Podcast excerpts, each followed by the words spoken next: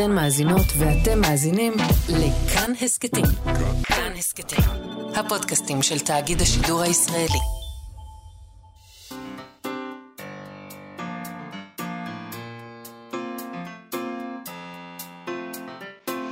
מה שכרוך עם יובל אביבי ומה יעשה לה. שלום, צהריים טובים, אנחנו מה שכרוך, מגזין הספרות היומי בכאן תרבות, 104.9 ו-105.3 FM. אפשר למצוא אותנו גם ביישומון של כאן, או באתר של כאן ובשלל יישומוני ההסכתים. איתנו באולפן, טל ניסן על ההפקה, על הביצוע הטכני, יובל יסוד. שלום לכם, שלום יובל אביבי. שלום מאיה סלע, היום ערב חג הסוכות, זה חג הנדודים שלנו. חתירה אמנם אל הבית הקבוע, אבל נעשית באמצעות בית ארעי. זה בעצם חג על מה שעושים בדרך, כשאין בית. כשהבית עובד ויש עוד זמן עד שתגיע לבית הבא שלך. כי בסוכות הושבתי את בני ישראל בהוציאי אותם מארץ מצרים, כך נכתב. אז אנחנו uh, נדבר היום על אובדן הבית, על הבית החסר, על ארעיות ונוודות ועל התשוקה למשכן קבע בתוך כל זה. או לא. או לא. חלק, אתה אומר לעצמך, אני בסוכה עכשיו, אבל עוד מעט, עוד מעט אני אגיע לבית אבן. אבל חלק אומרים, היי, נוח בסוכה. כיף בסוכה, נכון. כן, נעים. אנחנו נדבר uh, על זה עם פרופסור יואב יאיר, דיקן בית הספר לקיימות במרכז הבינתחומי הרצליה, שידבר איתנו על הדרך שבה סופרי המדע הבדיוני מדמיינים איך ייראה הבית מחוץ לכדור הארץ. שזה אולי משכן הקבע העתידי שלנו, אחרי שנשכן את עצמנו בסוכות החללית נגיד, אחרי, לצורך מסע חיפוש אחרי הבית הבא שלנו כשנצא מכדור, נעשה יציאת כדור הארץ mm-hmm. ונאלץ למצוא מקום אחר. נדבר גם על אה, אובדן הבית המוחלט, שבא בצמוד לרעיון של היעדר הבית אצל כולנו, עם ההתפשטות הבלתי נסבלת, צריך להגיד, של היעדר ביטחון, הביטחון הדיורי בישראל, ואת זה אנחנו נעשה עם שלומית בנימין, מחברת הספר בין הבית לרחוב, היעדר ביטחון דיורי בישראל, שמנסה להבין את, איך הבעיה הזאת כל כך החמירה בישראל, ואנחנו נסיים עם הנווד האולטימטיבי שלנו, הטייל ואיש הספר צור שזף, שידבר איתנו על נוודות ועל ארעיות, שמבחינתו אולי הם לא בעיה כל כך גדולה, יש לזה, הוא מוצא יתרונות. נכון, אבל לפני כל אלה, כשמדברים על רעיון כמו אובדן הבית, שהוא דבר קונקרטי מאוד, אבל גם מופשט, אה, צריך את המשוררים, נכון? אנחנו הולכים אל המשוררים שיסבירו לנו על מה בעצם אנחנו מדברים. ביקשנו משלוש משוררות ומשורר אחד לקרוא שיר שלהם שעוסק בנושא, ואנחנו נשמע אותם לאורך התוכנית. אנחנו מתחילים עם המשוררת שני פוקר, שספר שיריה הראשון, מחצית חביוני, יצא בהוצאת הבה לאור. בבקשה. ברכה לגדר החיה. הו, טפסי טפסי, פסיפלורה מארסלת, כסיני עד לא אדע, היכן הוא מפתני. קומי, קומי דלת אמותיי, קומי זר פורע, חפי מזר, חפי מרע, בצילך תרווח כפרה, כפריחת הפרי, תמחה שכחה, משפילחה את תנומתי, תדהה כניחוחה, כסי, כסי נסבך טרי, כסי, כסי נסבך טרי, שכנה ישערוני כקיקלופ. אדון המתחפר בחפצים, הו גדר חיה ההיא, דבר להעצים, ההיא חיץ של תפרחת, ההיא תשובה, ההיא ניצחת, ההיא גדולה מסך הניחומים, גורלית ומגזימה, ההיא פראית ועסיסית, גואלית ורחומה. התפתלי כשביל הריק, התאפלי אל רקותי, ההיא סבוכה, קשתי, קשתי, חיית גדר, ההיא מרבד לעגלים, ההיא מתק לצרעות, ההיא פורה יותר מסך הניחוחות, ההיא מרכז לדימויים. לפתי, לפתי, לפתי, לפתי כל מה שנקרא, לפתי כל מה שדומם.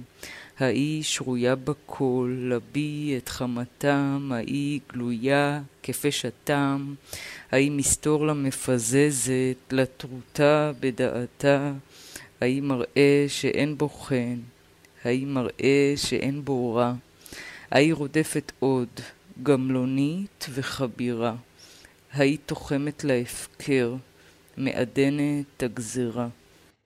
שני פוקר, גורלית ומגזימה. היא, היא נהדרת. נהדרת. אה, נשמע עכשיו, במסגרת אותו עניין, את שירו של המשורר אלי אליהו, צומת דרכים. אלי אליהו כתב את ספרי השירה "אני ולא מלאך", שיצא בהוצאת הליקון, ועיר ועלות בהוצאת עם עובד, ואיגרת אל הילדים, שגם הוא בהוצאת עם עובד. בואי נשמע. צומת דרכים. כל החורף לא כתבתי שירה ולא זכרתי ולו חלום אחד שחלמתי. עזבתי בית ואישה, שכרתי דירה, כל מה שהייתי מוכרח מצאתי מושלך ברחוב זה או אחר. מיטה, שולחן, מדפים, מקרר. אפשר לומר שהיה זה פלא, מעשה מלאכים, שעמדתי בצומת דרכים. אפשר גם לא להרהר בזה יותר מדי. אינני יכול לדעת דבר על שאלת חיי, או לאמוד מה מצאתי וכמה אבד לי. אבל כל החורף הזה לא כתבתי שירה, ולא זכרתי ולו חלום אחד שחלמתי.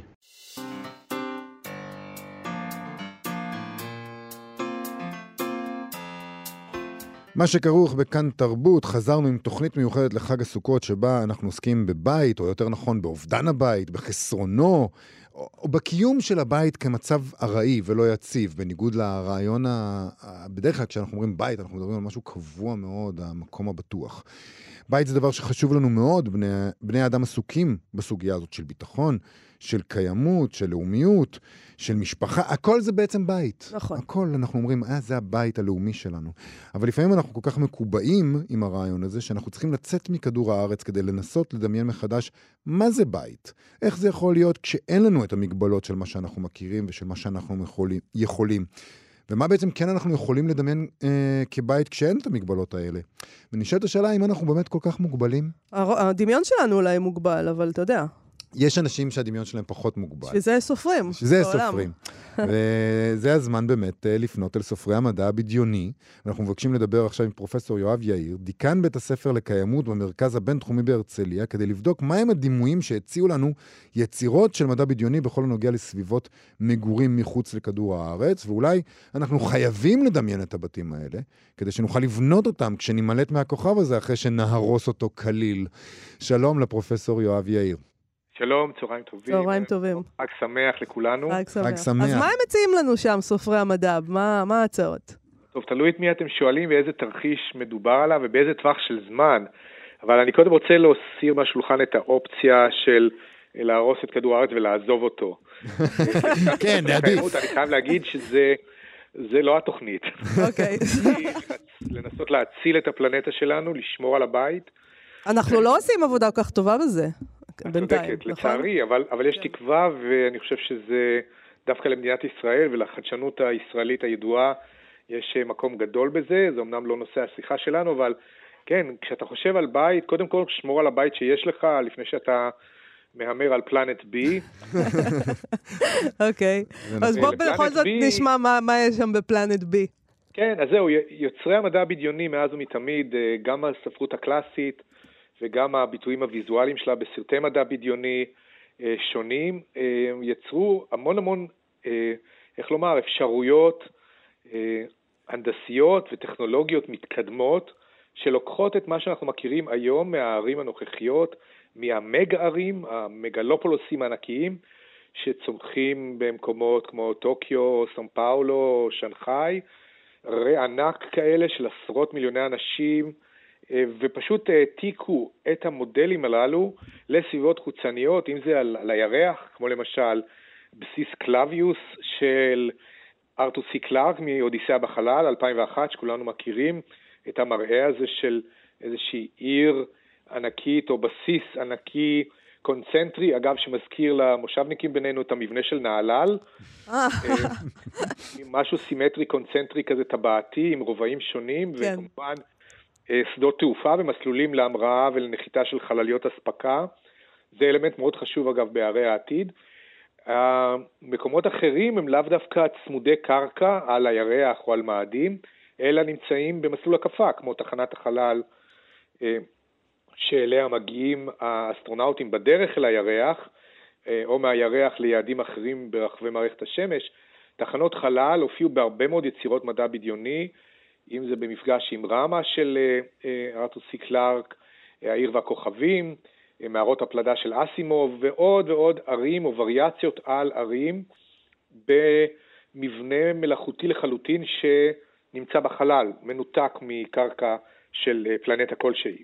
צריך אבל גם, אה, כשאנחנו פתאום אה, חושבים על הרעיונות האלה, צריך גם להבדיל בין ערים כאלה שבונים בני האדם שמגיעים אל החלל בנדודיהם, לבין אה, ערים שבונים חייזרים, שנראות אחרת לגמרי.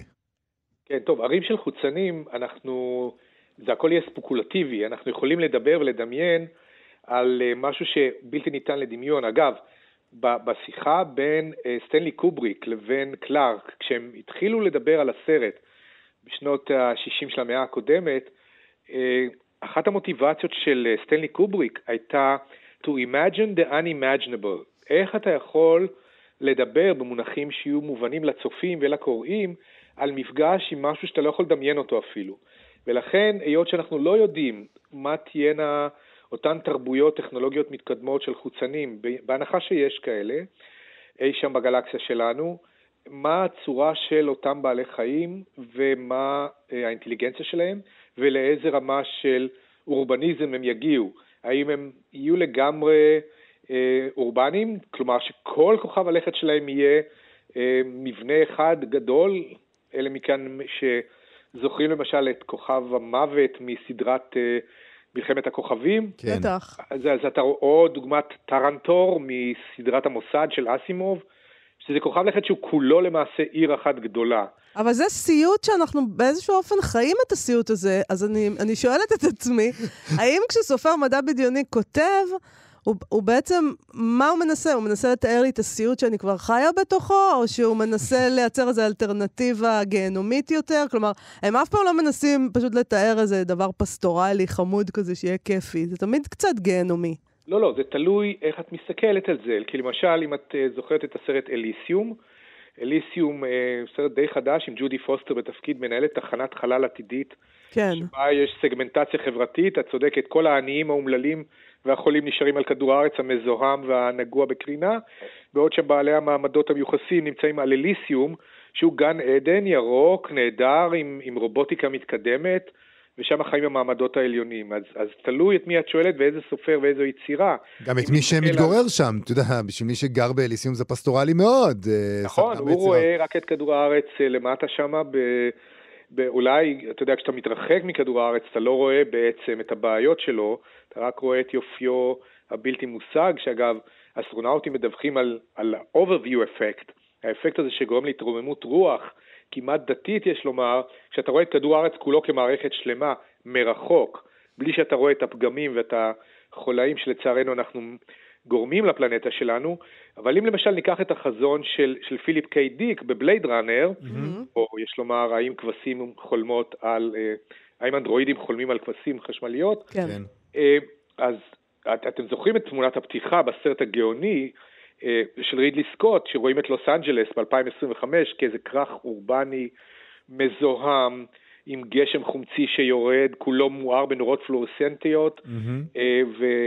את התחזית הזאת ניצחנו בינתיים, אני לא כזה גרוע. לשם אנחנו מתקרבים לצערנו, ואם אתם זוכרים את סרט ההמשך, בלייד ראנר 2049, עם ריאן גוסלינג, אה, שפוגש את הריסון פורד המזדקן, בשממה שמה שנשאר מאותם אה, כרכים מודרניים אחר המלחמה או השואה הגרעינית, שזה אגב מופיע בהרבה מאוד מהסרטים, כמו טרמינטור למיניהו, אה, כיליון המין האנושי עקב השתלטות ה-AI והרובוטיקה על משאבי הפלנטה והפיכת המין האנושי לסוג של, אה, איך לומר, אה, עבדים, וזה כן. מופיע בהרבה מאוד אה, סרטים.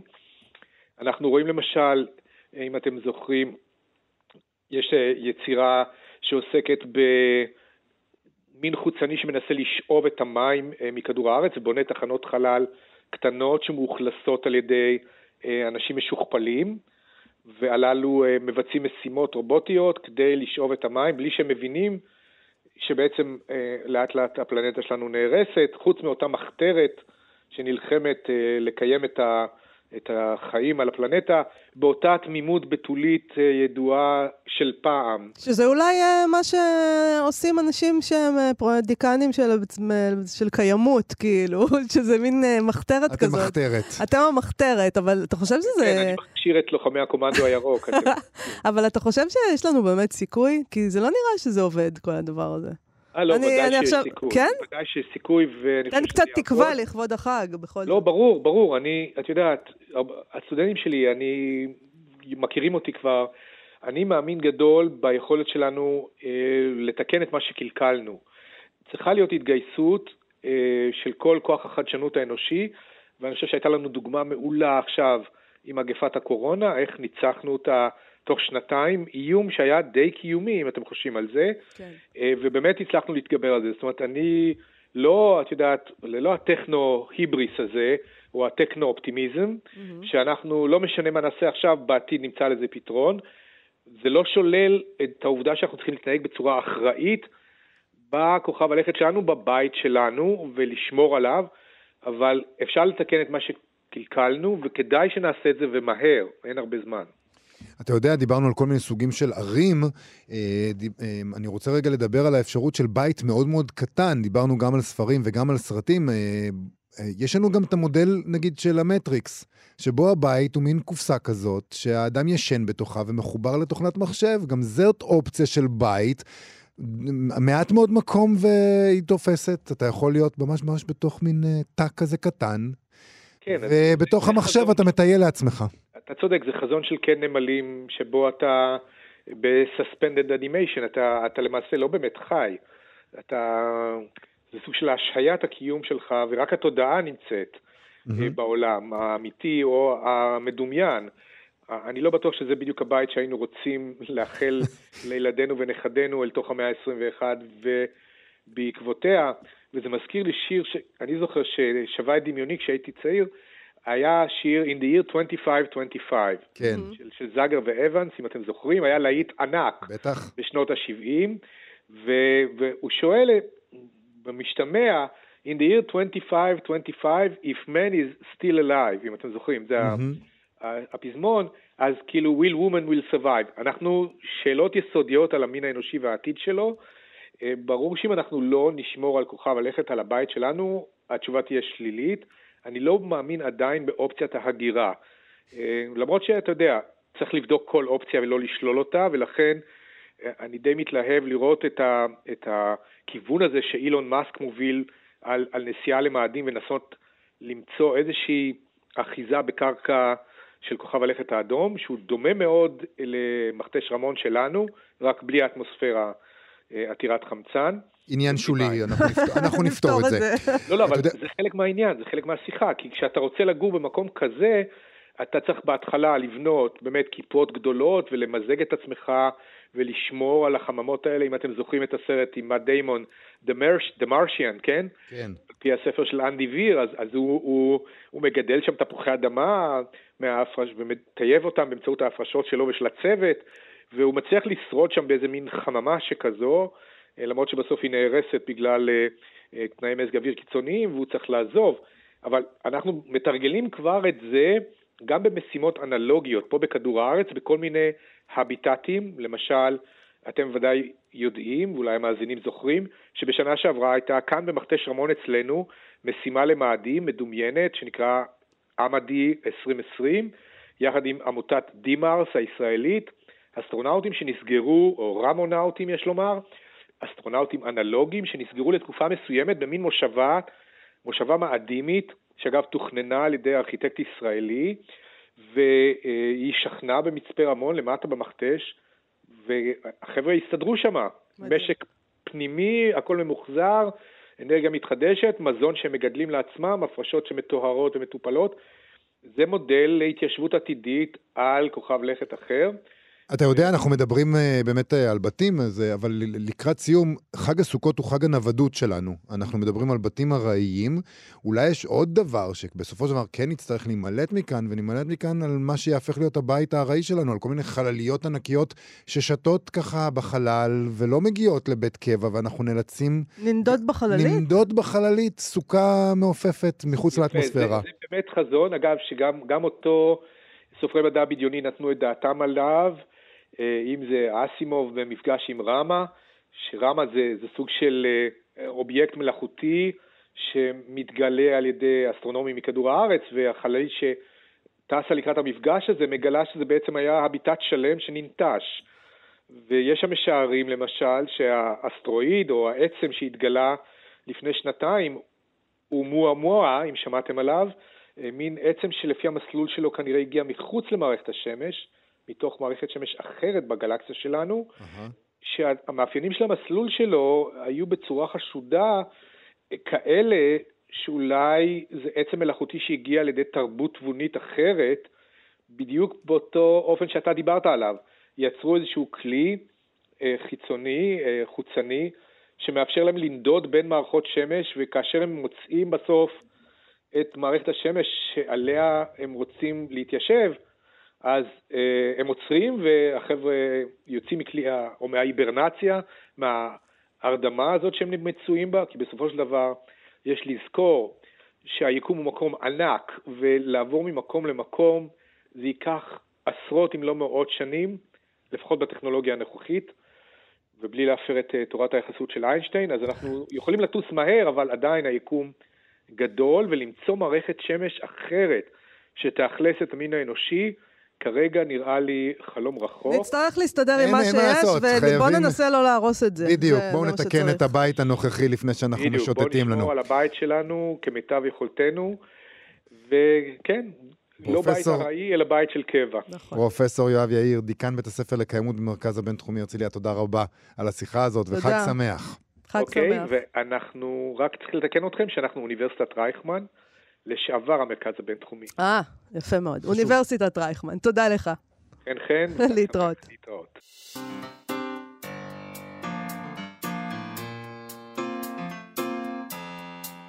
אנחנו מה שכרוך בכאן תרבות, חזרנו עם תוכנית מיוחדת לרגל חג הסוכות, חג הנוודות שלנו, ואנחנו ממשיכים עכשיו עם פרויקט השירה שלנו לתוכנית זו, שבו הזמנו משוררות ומשורר לקרוא לנו משיריהם שעוסקים בדיוק בזה, בנוודות, בארעיות, בחסרונו של הבית. נשמע עכשיו את השיר של המשוררת צילה זן בר צור, אני עץ הרימון. דוקטור צילה זן בר צור היא חוקרת פולקלור, היא זוכת פרס אביב לשירה, היא פרסמה את הספרים כותבת במקל כורכום. אנר בלחי, שירה סופית, כה אמרה זר לשוסטרה, פסוקי דרך, מחברות שדה ושמרי על הככלי שיצא ממש לאחרונה בהוצאת אסיה. בבקשה. אני עץ הרימון של קנדהר, עד לנשים הלבושות בורקה של סבל. הותירו מאחוריהן תמרות עשן, בוסתנים עזובים, חרבות, קירת בישול קרה, ובני משפחה מתים. הן פליטות עכשיו. אני עץ הרימון בבוסתן של טהירה, אשת עטליב. בטורבן השחור שלו היא ארזה עפיפונים צבעוניים לילדיה. בנה הקטן מרים את אפיסת כוחותיה של אחותו ואומר לה, בואי, ביו, תחזיקי בחוט העפיפון, הוא ייקח אותנו מכאן ועד לבהשתה, לגן העדן. אני עץ הרימון של קנדהר, כל פירותיי הם בכי על עמי. אוקיי, okay, דיברנו על בתים בחלל, אבל נחזור עכשיו לכדור הארץ. ממש בחבטה אפשר לומר, על קרקע המציאות, נדבר עכשיו על חסרי בית, וזה רעיון, אה, יש כמובן את הדבר האמיתי, מחסור בבית. יש אנשים, לצערנו, שחיים בלי בית, אבל זה גם משהו שמלווה אותנו עכשיו. מה זה, מה זה אומר להיות חסר בית? מה זה אומר להיות חסר בית? האם חסרי בית הם אה, הומלסים, רק אלה שישנים ברחוב? מה עם אלה שאין להם דירה משלהם פשוט? מה עם אלה שמשלמים שכר דירה מופקע וחיים בחרדה? מהיום שבו שוב יעלו להם את שכר הדירה, ושוב הם יצטרכו לחפש דירה יותר זולה, פחות טובה, במקום אחר? לנדוד. מה עם אלה שגרים בדיור ציבורי? מתי כל הדבר הזה הופך לבעיה חברתית, ולא איזה בעיה פרטית של מי שסבתא שלו לא הורישה לו דירה? בספר בין הבית לרחוב, היעדר ביטחון דיורי בישראל, שיצא בהוצאת מכון ון ליר והוצאת הקיבוץ המאוחד, חקרה דוקטור שלומית בנימין בדיוק את הנושא הזה. לא רק מי הם חסרי הבית, אלא בכלל איך מגדירים בעיה חברתית. דוקטור שלומית בנימין היא סוציולוגית שמלמדת במכללה האקדמית תל אביב-יפו ובמכללה האקדמית ספיר. שלום, דוקטור שלומית בנימין. אהלן, נעים מאוד, צהריים טובים. שלום. צהריים טובים, חג שמח. אולי נתחיל עם ההגדרה. איך אנחנו מגדירים בעיה חברתית? אז uh, באמת, אני חושבת שזו התחלה טובה, כי ההנחה שלי ושל סוציולוגים אחרים שעוסקים בבעיות חברתיות, היא שהאופן שבו אנחנו מגדירים בעיה חברתית, בעצם גם מעצב את האופן שבו אנחנו חושבים עליה, ואחר כך uh, uh, מייצרים גם מדיניות ביחס לבעיה החברתית הזו, ובהמשך לכך כמובן תקציבים ו... ומוציאים לפועל פתרונות, או במי אנחנו תולים את האחריות, ו... אם חוזרים אחורה אחורה, אז כל זה באמת מתחיל באופן שבו אנחנו מגדירים את הבעיה.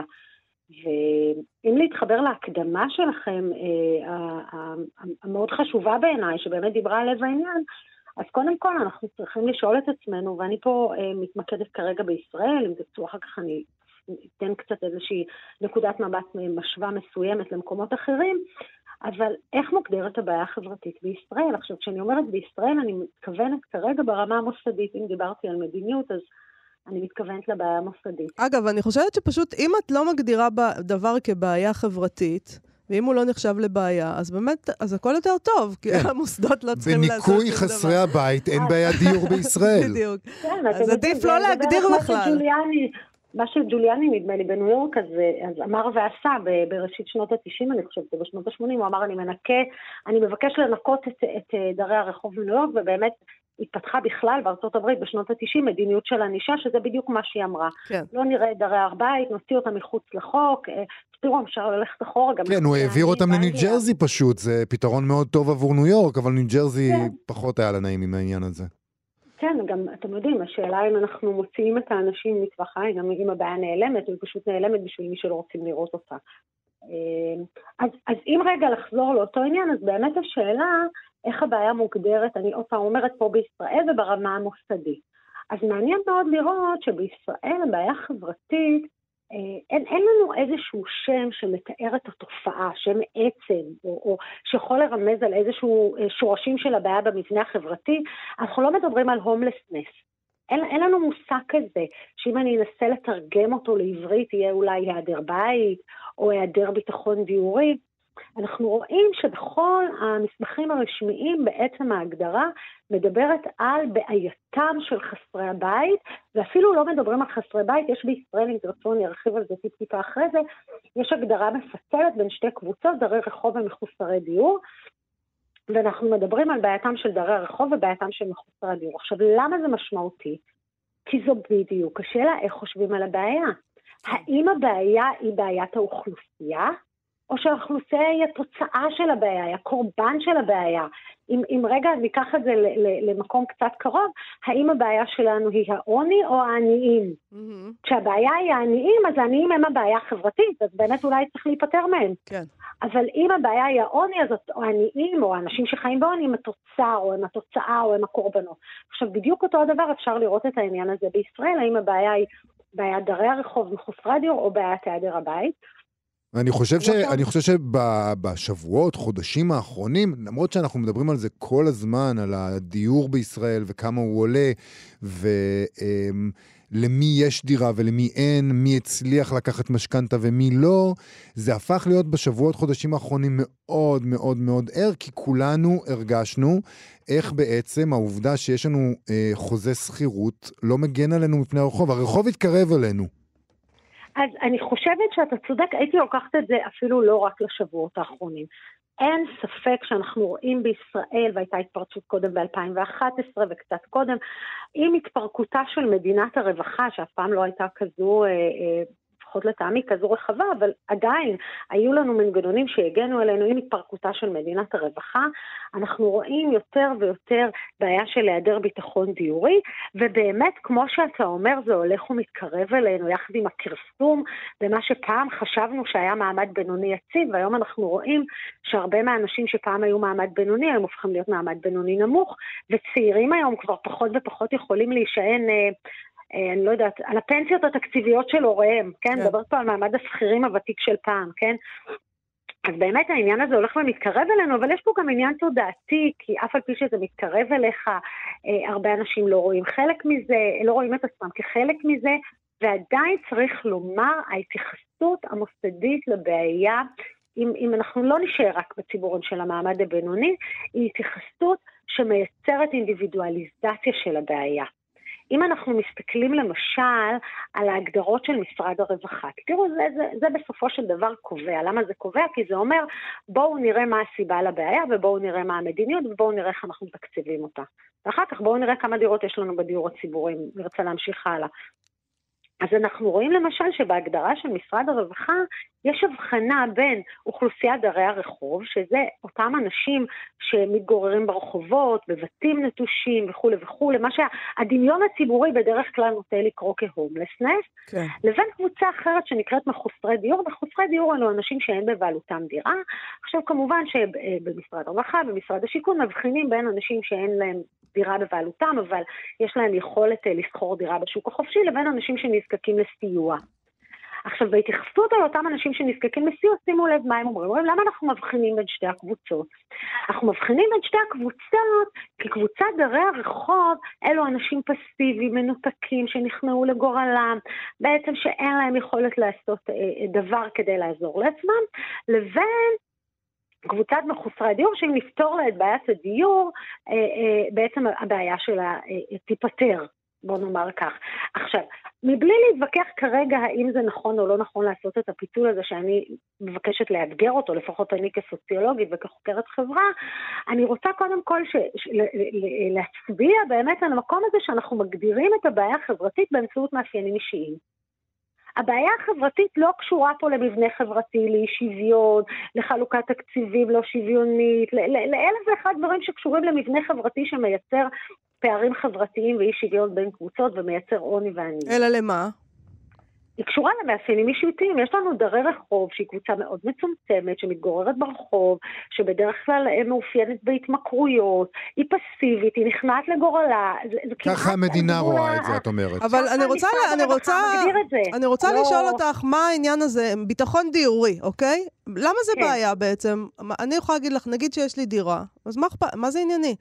אם למישהו יש ביטחון, מה הסכנות בזה שיש לנו בעיה מן הסוג הזה של אי, חוסר בביטחון דיורי? לאן זה יכול okay. אוקיי. להביא אותנו? תראי, אני, אני, אני, קודם כל, אני, אוקיי. אני אפצל את התשובה שלי לשניים, מקווה שאני לא אשכח בדרך את החלק השני. אז תראה, אה, אה, היעדר ביטחון דיורי בעידן שבו אה, אנחנו גם לא מתפרקים רק מהיעדר הביטחון הדיורי שלנו, כן? גם הביטחון התעסוקתי שלנו הפך להיות יותר רעוע. אין לנו, על קביעות אני כבר לא מדברת, אבל אנשים מחליפים עבודות מאוד מהר, אין לנו כמעט חישוקים חברתיים שמגנים עלינו ונותנים לנו ביטחון תעסוקתי לאורך זמן. הבריאות מופרטת, בעצם כל השירותים שאנחנו זקוקים להם, אנחנו צריכים לרכוש אותם בכסף, ובעצם טיבם נקבע על פי היכולת שלנו לשלם עבורם, ומצד שני, אין לנו, קשה לנו מאוד לתכנן את העתיד, כן? הכלכלן גיא סטנדינג דיבר על, על, על, על, על הקבוצה החברתית של הפרקריאט. כן? כן. אה, אותה קבוצה חברתית שאנחנו רואים ש, ש, שחלקה אה, הם גם משכילים, אגב, פעם חשבנו שהשכלה מבטיחה איזושהי מוביליות חברתית, היום אנחנו רואים שזה ממש לא בהכרח קורה. אז, אז, אה, אז כמובן שאם היעדר הביטחון הדיורי הולך וגדל, אז אנחנו מדברים על מצבים הרבה יותר קיצוניים של עוני. אנחנו גם יודעים, תראי, אם, אם אנחנו ניקח כרגע פשוט נתונים, כן? אה, אה, הלמ"ס מדבר על זה שב-2018 24% מה, מהשכר החודשי בממוצע, אה, משקי בית בישראל הקדישו להוצאות על דיור. כן. אם אנחנו מסתכלים על האנשים שחיים בעוני, אנחנו מדברים על 43.2%, זה מנתוני עמותת לתת מדוח העוני האלטרנטיבי. כלומר, ככל שהיעדר הביטחון הדיורי גדל, ההוצאה על דיור גדלה, כמובן, כמו שאמרתי, זה קשור כמובן במשכורות ובעוד עוד עוד אה, הוצאות נלוות שיש למשפחה, ואנחנו רואים שתהיה הידרדרות הרבה יותר ויותר ויותר גדולה לעוני. מנגד אנחנו רואים ומחקרים מלמדים אותנו שאנשים שיש להם פתרון דיור קבוע, למשל דיור ציבורי, מצליחים להיחלץ הרבה יותר טוב ממצבים של עוני. הם מצליחים לתכנן, הם יכולים לגור בקביעות במקום מסוים, הם יכולים אה, אה, אה, לייצר עבור ילדיהם יציבות, הם לא מקדישים כל כך הרבה מההכנסה שלהם לדיור, יש להם יותר כסף למזון, יש להם גם יותר כסף לחינוך. אז אנחנו מדברים באופן כללי על חברה בריאה יותר. עכשיו, זה עוד מבלי שנגעתי, כן, פה נתתי כל מיני דוגמאות שעוד לא נגעו אפילו בשאלה מוסרית ובשאלה של זכויות חברתיות. כן. כלומר, למה נדמה לנו בכלל כחברה שהזכות לדיור איננה צריכה להיות מעוגנת בחוק, ממש כמו, סליחה, כמו הזכות לבחור ולהיבחר, או כמו הזכות לחינוך. מה, אנחנו מדמיינים שאנחנו נשלח את הילדים שלנו לבית ספר ציבורי, למשל, ליד הבית, ונצטרך לשלם על הכיסא או על השולחן? חכי, חכי קצת, חכי עוד קצת, אנחנו נגיע לשם. אני מסכימה. אנחנו בדרך לשם. בדיוק. אבל לפחות כרגע, לפחות כרגע זה דבר שהוא, אני מסכימה איתך, כן? אני מאוד, מאוד פסימית כן.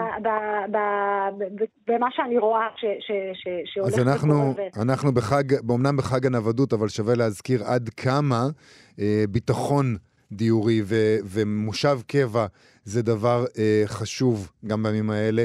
דוקטור שלומית בנימין, תודה רבה לך אה, על השיחה הזאת. בין הבית לרחוב והיעדר ביטחון דיורי, כאמור יצא בהוצאת מכון ון ליר והוצאת הקיבוץ המאוחד. תודה רבה וחג שמח. תודה רבה. חג שמח ותודה רבה לכם, ושיהיה לכולנו ביטחון דיורי. אינשאללה. כזכות חברתית שמגיעה לכולם. אמן. להתראות.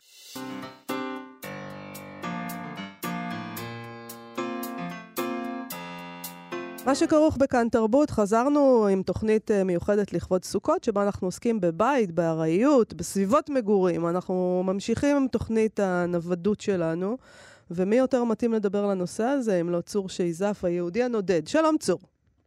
שלום וברכה וחג שמח. חג שמח. אנחנו uh, עסוקים uh, היום בתוכנית בבית, ובכלל בחיים האלה, בבית, בגג מעל הראש, בביטחון הבסיסי הזה, שיהיה לנו איזה ארבעה קירות, uh, משהו. גם אתה עסוק בזה? אמ, אני נדמה לי שכבר אמרתי לכם באחד המקומות שעדיף להיות אורח מאשר שיעור השכנים. זאת אומרת, אז כן, אני עסוק בזה לא מעט, אני חושב שלהיות נוסע זה אחד הדברים הטובים. אני חושב שיש שתי קבוצות של אנשים שמסכימות אותי באופן האינטואיטיבי ביותר. מצד אחד ניתן לומר שהבדואים הם כאלה, או כל הנוודים נוודי היבשה. כן. מצד שני, יש כמובן את כל הנוודים הימיים למיניהם, שהם, מדברת עם יחטונרים, יגידו לך שאחד היתרונות הכי גדולים ביאכטה זה שאם השכנים לא מוצאים חן בעיניך, אתה מרים עוגן ועובר חלום, אה, חלום. למקום אחר, כן. אז אבל... מה, אבל מה יש, מה זה, מה זה ההלך רוח, איזה הלך רוח יש לאנשים האלה שנקרא להם עכשיו נגיד נוודים, בדואים או, או ימאים, הם, יש להם, מה אחר אצלם במה שהם מחפשים, במה שהם חושבים? אני חושב שזה בדיוק ההגדרה הבסיסית, דווקא הדבר הזה שבדיוק אמרתם אותו. ההבדל בין בן אדם שבוחר שלו גג מעל הראש שבו הוא צריך לחזור אליו, לעומת אותו אדם שיש לו בעצם, הוא יכול לפרק ולשים, לארוז את הגג הזה ובעצם לעבור למקום אחר. זאת אומרת, אנשים, אה, או בוא נגיד ככה, החברה הישיבה, אנחנו טוענים שלפני עשרת אלפים שנה אנחנו בייקנו את החקלאות, או אין לדעת, אולי החיטה והחומוס בעיטו אותנו, אבל בכל מקרה ניתן לומר שמי שיותר רגיש לעונות השנה, הוא בעצם נע עם עונות השנה, וזה הדבר שהוא בעצם ההבדל הגדול בין החברה הישיבה שבונה ערים, לבין הנוודים שהם מעדיפים בעצם לנוע עם העונות השונות. זאת אומרת, אתה אומר שבעצם במידה מסוימת יש משהו הרבה יותר טבעי אה, בנוודות. יש משהו שמותאם מזג אוויר, ואני אגדיר את זה ככה, יש, אה, אם אני חושב על זה, אז לפני כמה שנים אני הבנתי פתאום שיש כמה סוגי נוודות. אם אנחנו מסתכלים על הנוודות למשל אצלנו, הנוודות של הבדואים אצלנו בארץ, יש לנו אמ, נגיד שני סוגי נוודות עקרוניים. יש לנו את הנוודות של אה, גבוה נמוך, למעלה למטה. נגיד יש את הבדואים, את הכעבנה נגיד, שהם גרים באזור אה, מישור אדומים, אבל הם יגורו שם בעיקר בקיץ, ואז בחורף הם יורדים לכיוון בקעת הירדן. כי אז בבקעת הירדן יש להם כמובן את הגשמים, והמזג אוויר נעים הוא הרבה יותר טוב מאשר בכל מקום אחר, והם בעצם מעדיפים לגור במזג אוויר נוח ולהכיל את הכבשים ואת העזים שלהם בעשב הטוב, ואז ככל שמזג האוויר הולך ומתחמם וגם העשב מתייבש, הם עולים למעלה ומגיעים בעצם לשולי ירושלים, הם עושים מסע של למעלה למטה של בערך אלף מטר. עכשיו תחשבו על זה שבתי קיץ, למשל, או בתי חורף לצורך העניין, זה פינוק של עשירים. זאת אומרת, בארץ היה לנו את הורדוס, שהיה לו בית בירושלים ובהרודיון ובקיסריה ובמצדה, והוא נע לו בין הבתים האלה עם עונות השנה. אנחנו בדרך כלל תקועים בבית אחד, מקסימום אנחנו מגיחים לאיזה שבועיים, לאיזה אי יווני או משהו נכון. אחר, וחוזרים אליו. עכשיו, לא, זה לא האנשים היחידים, זאת אומרת, יש לנו גם את הבדואים, נגיד, של הנגב, אז הבדואים של הנגב, של בקעת באר שבע, עד היום הם עושים את זה, כדרך אגב, הם, נגיד, בחורף יהיו באזור בקעת באר שבע, וככל שהאביב, האביב הרי אצלנו נע מדרום לצפון, הוא קודם כל מגיע לדרום ואחרי זה עולה צפונה, הם עולים עם העדרים שלהם עד לאזור של רמלה ולוד, ויש כאלה שיהיו מרחיקים אפילו עד לאזור נגיד של כמעט עד לצומת בית לי. זאת אומרת, יש לנו, כאן בארץ יש לנו שני סוגי נוודות שהם עובדים בעצם נוודות אה, אקלימית, אבל אחת תהיה צפון-דרום והשנייה תהיה למעלה-למטה. מדהים. אתה כתבת גם על הנוודות שלך, כתבת על זה בספרים שלך, על, על איך, אה, איך אתה מנווד, נקרא לזה. מנווד, כן, זה לא, יפה מנווד. כן, אהבת? מנווד, כן. כן. מנווד ומנווד. אה, האמת שהספר הראשון שכתבתי, הרומן הראשון שכתבתי, הוא ספר שנקרא נמר בהרים, ובספר הזה בעצם אני מתעסק עם בדואים בשני מקומות, גם בערבה ובנגב וגם בסיני. ובסיפור הראשון אני באמת מדבר שם על אה, אה, משפחה שהיא משפחה של אה, שבט שנקרא סעידין. זה שבט שהיה בערבה ורובו גורש לעבר הירדן, נשארה משפחה אחת בארץ, שעד היום גרה באזור חצבה, זה כאילו משפחה שעבדה עם המודיעין הישראלי ועשתה כל מיני דברים. והסיפור הוא מופיע על הרקע של הופעת נמר בהרים. עכשיו, אנחנו בתור אנשי עיר מיושבים שיש לנו את רשות שמורות הטבע, רואים בנמר איזה פלא טבע שצריך לשמור עליו. בעוד שאצל הנוודים המושג של נמר בדיוק כמו המושג של אקלים. זה גם איום וזה גם הרפתקה וזה גם משהו שצריך לצוד אותו, אם בעזרת מלכודת ואם בעזרת נשק ואם בעזרת כל דבר אחר, ואז לפרוס את האור שלו ולתנות את האבים על האור שלו כדי לקבל איזה סוג של ויאגרה מהחיכוך עם, ה, עם הדבר הזה. חלום, כן. בתוך העולם הנוודי... הלכת, הרחקת לכת, לא, לא ראיתי את זה בא. לגמרי. אוקיי. לא אבל זה נשמע טוב, לא, זה נשמע טוב. חוץ מהקטע שהורגים את הנמר, זה נשמע טוב. אני, מה שאני רוצה להגיד, זה שהעולם הנוודי לא סתם מדליק את אנשי העיר. אנשי העיר בחרו שיהיה להם בטון או אבן או בוץ מעל הראש, ובעצם הקירות האלה שמגינים אליהם, הם כולאים אותם. זה אותם, אותם חומות אדירות שאנחנו בנינו לכל הערים שלנו, על מנת להגן על עצמנו, הם גם אלה שמשאירות אותנו בתוך. הנווד, תמיד יש לו את הדבר הזה שהוא עושה מה שהוא רוצה, מתי שהוא רוצה, איך שהוא רוצה, ובהתנגשות בין החברה הישיבה, בין החברה העירונית, המסודרת, של המדינה, לבין הנווד, שהוא לא מכיר בגבולות, כי הוא מכיר בעונות ובמהלך המים ובמהלך השמש וחיות הבר והצמחים וכל הדברים האחרים, זאת ההתנגשות שתמיד הייתה, כשאנחנו מדברים על, על העניין הזה של הרועים מול האיכרים והדברים האחרים, ואני חושב שהדבר הזה הוא הדבר העקרוני שמלווה אותנו עד היום. עכשיו, העניין בטיפול של... אני לא היחיד ש, שכתב כמובן על נוודות, יש הרבה פעמים שאנשים מדברים תמיד על, על התנועות האלה, של, ה, של השבטים הנודדים שנעים, המונגולים. המונגולים זה אחת הדוגמאות הכי, הכי יפות והכי שוות שיש. המונגולים צריך לזכור הם אולי ארץ הנוודים האחרונה בתור ארץ. זאת אומרת, אוכלוסייה של פחות משלושה מיליון אנשים יושבים על שטח של כמעט שניים וחצי מיליון אה, קילומטרים רבועים. לכל אחד מהם לפי ספירה יש משהו כמו איזה עשרים ומשהו בעלי חיים, ורובם היום מרוכזים בכמה ערים, אבל עדיין יש המון שגרים במרחבים. אולם בתר, שאני הייתי בפעם ראשונה ב-93, הייתה עיר שהייתה מורכבת רק מגרים. גרים זה מה שמכונה במקומות אחרים באסיה יורטות, שזה אוהל שאפשר להקים אותו תוך כמה שעות ולארוז אותו תוך כמה שעות, ובמונגוליה קיימת סוג אחר של נוודות שהיא הנוודות המעגלית. אתה, לכל משפחה יש שטח של נניח משהו כמו אמ, כמה מאות קילומטרים רבועים, ואתה נע בכל עונה, אתה נע איזה 25 קילומטר במעגל. בתוך השטח שלך. כן, עכשיו המונגולים האלה, לא רק שהנוודות שלהם ייצרה את הדברים הנפלאים ביותר שיש. מרקו פולו כותב עליהם, וגם נושאים אחרים. היו להם כל מיני תכונות מדהימות לגמרי, בגלל שהנוודים קשורים מאוד מאוד לבעלי החיים שלהם. המונגולים ידועים בתור רוכבי הסוסים המפוארים ביותר בעולם. הם יכלו לרכב עליהם במשך ימים ולילות, והמושג של סטייק טרטר בעצם נולד מתוך ההרגל הזה שהם היו לוקחים בשר ושוחטים נגיד, והיה להם זמן לבשל אותו, ואז הם שמים אותו בין האוכף לבין, ה, ה, אה, לבין הסוס, ובמשך הרכיבה שלהם הבשר, הבשר הזה גם היה כמובן אה, נדפק ומתרדד והופך לאכיל יותר, וגם סופג מלחים מה, מה, מהזיעה של הסוס, ובסופו של דבר היה להם אה, אוכל זמין, מלוח, שמחזיר להם את המלחים ואת כל המאמצים.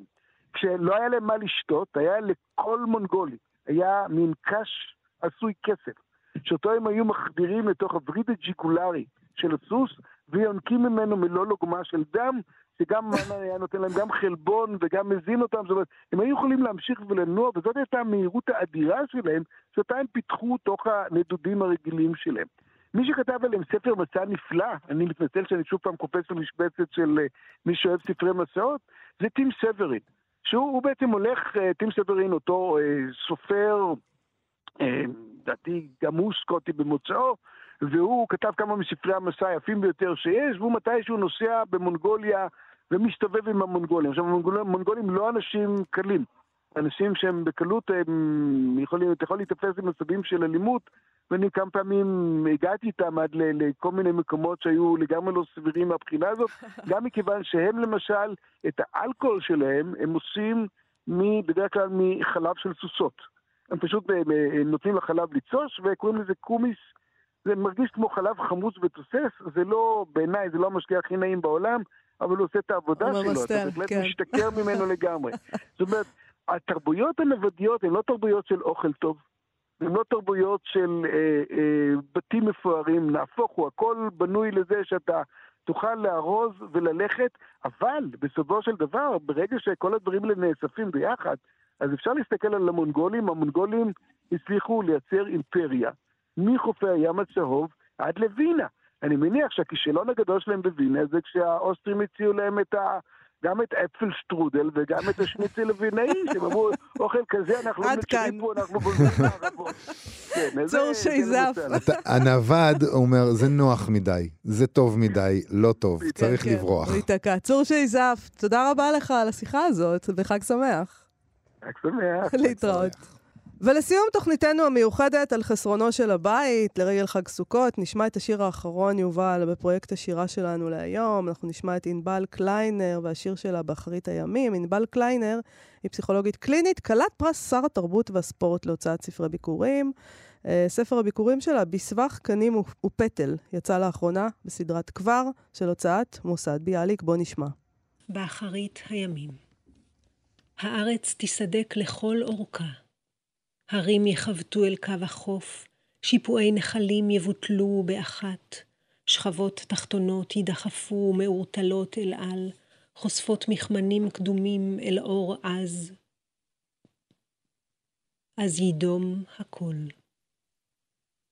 לאורכו של השבר לוחות הארץ ינועו. האחד ידרים, השני יצפין. לאט יחליקו, ובשקט. ואחר כך ברעש, בתנופה. ויגרפו עמם חצץ ובזלות, ועמודי גיר וקרקע, ובוצה כבדה, וחולות. ולא יעצרו לרגע, ולא יחדלו מנסיעתם, עד שנעמוד פנים מול פנים. עד שנישיר מבט, אתה ואני. בחושך החדש על פני תהום, עולם ומלואו נברא מבראשית.